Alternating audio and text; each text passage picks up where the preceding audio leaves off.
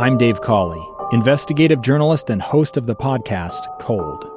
In October of 1985, a woman named Sheree Warren left work at a busy Salt Lake City office. To meet her estranged husband at a downtown auto dealership. She never made it home.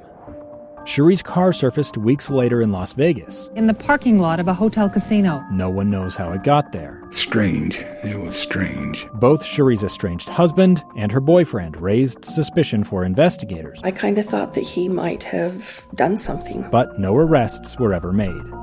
In Cold Season 3, we dig into double lives, make new connections in the case, and examine the difficulty raised by reasonable doubt. We want answers just as much as anyone else. They have creeps like that now, too, so nothing's changed.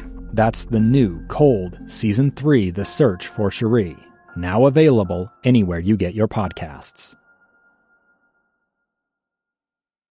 Moving into the final segments of today's episode. So thankful to you for tuning in. Hey, if you wouldn't mind, would you do me a favor? Would you let your friends know about this program?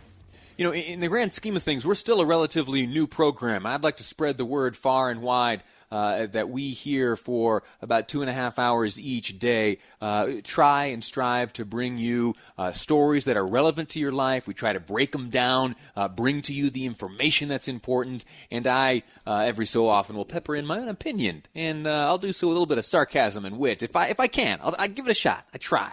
Uh, let your friends know about this program. Invite them to tune in each day, 12:30 to 3 o'clock. Listen to Live Mike uh, with the new guy, Lee Lonsberry. Let your parents know, maybe your kids, uh, anyone who might enjoy uh, the type of show we bring to you each day. And I would again thank you uh, for listening each day. We uh, we kicked off the program today talking about the speech delivered during Tuesday night's edition of the Republican National Convention. Uh, the the convention, uh, which this year, unfortunately, uh, unfortunately for me, because I didn't get to travel anywhere cool this year, uh, unfortunately, uh, is being delivered remotely. It's a compilation of videos, and a video production is broadcast each night in lieu of the big crowd gathered in some convention center in some big U.S. city. and tonight, tonight. there will be a Utah featured that Utahn Burgess Owens, Republican nominee for the 4th Congressional District, running against uh, current Congressman Ben McAdams. Uh, you know Mr. Owens, he's been a guest on this program a number of times, and he makes himself well known, uh, making appearances all around uh, this country, sharing uh, the thoughts that he has and the view he has for uh, not only the country, but of course Utah's 4th Congressional District. He is speaking tonight, and he joins us now. Mr. Owens, sir, how are you? Hey, how you doing? Good talking with you again. Looking forward to this. For sure. Thank, thanks a lot. Uh, I'll tell you what. T- what can folks expect tonight? Well, you know what I love about this week, uh, Lee, is you're seeing uh, what hope looks like. Uh, my conversation will be about my great great grandfather that many here in Utah have not heard about, uh, and then some of my uh, my my post uh, uh, grad uh, uh, NFL days when I had to kind of bounce back to the middle class. But at the end of the day, it comes down to hope. It's a, it's, it's a message that in this country, no matter what the obstacles, the obstacles are, you can overcome. You can really live the American dream, and uh, and that's been the theme of the entire week. Uh, I look forward to my little my little piece adding to that that part of it. I, I'm always fascinated by the behind the scenes stuff. Tell us how this came about. Did you get a phone call from the party and they say, "Hey, could you contribute?" And then did you? Will tonight be live? Have you taped it already? Uh, what's the process to okay. uh, to be a part of this well, tonight? We, we have, I have taped. I taped it uh, yesterday. I actually taped it on uh, on Monday, and I flew back yesterday. But uh, it, this has kind of been a dream of mine back before I even thought about getting into politics. The reason I wrote my last book was to kind of get a present so I can go around the country and help help those candidates that are trying to win back the House. And uh, and so I got a call last last week and uh, uh, let me know I was going to be part of it, and I'm just so excited about it. And it's just again, it's a it's a, it's a good opportunity uh, for for not only me to share my, my belief in America, but be to represent the district here that really is uh, is making things happen. So, uh, you'll, so be, I'm excited about it. You'll, you'll be speaking to the nation, uh, but Utah's fourth congressional district in particular will be listening. What should they be listening for tonight as they hear you uh, on the, on the convention stage?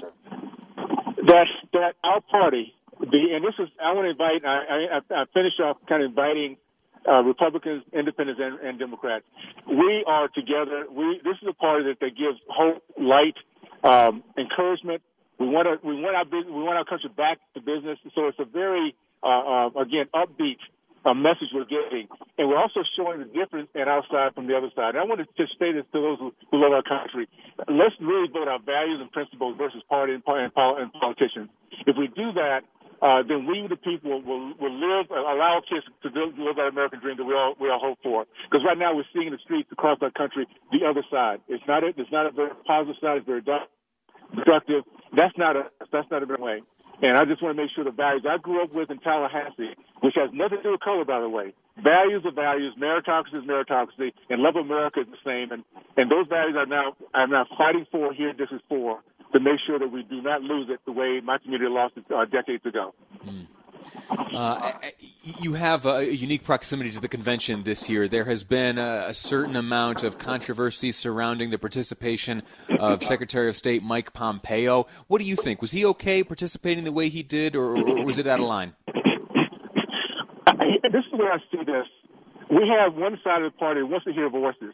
I think the biggest the, the biggest thing we have going for us as a people is we talk, we communicate, we listen to other different people's views, and we can agree to disagree. Then we do have a side that wants to shut us all down. And keep this in mind, it's consistent. People don't want us to speak up. Uh, they don't want us to uh, to give a different side, a different view. That's not the freedom. That's not the country we're all about. It's about the freedom of speech, the freedom to be able to communicate and agree to disagree is very important. So yes, I think the fact he was able to give his view is great. Now Americans decide whether they want to, they want to accept it or not, but at least they have a choice choice of hearing it. And we should always fight for people to give their voices to this process so we can think through it and decide what's the best way to go uh, for our own in our own best interest. But, but but in terms of like statute and the rules in place within the State Department, the Hatch Act comes to mind in terms of statute. You you, you don't see any violation of, of, any law or regulation on the part of the Secretary of State. Uh, it's, I think, it's, I think I, if I remember correctly, I think he addressed that, um, and.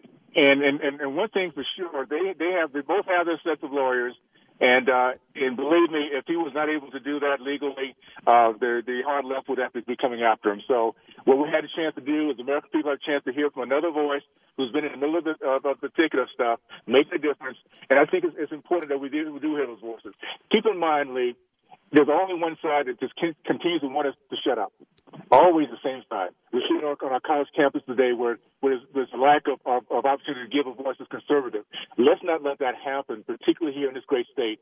Let's take our values of, of being able to tolerate each other's different views, agree to disagree because we have the same end game, which is to get our, make sure our kids have the greatest future in the history of, of, our, of our nation. And we'll only do that again if we can talk and communicate and learn to be tolerant of each other.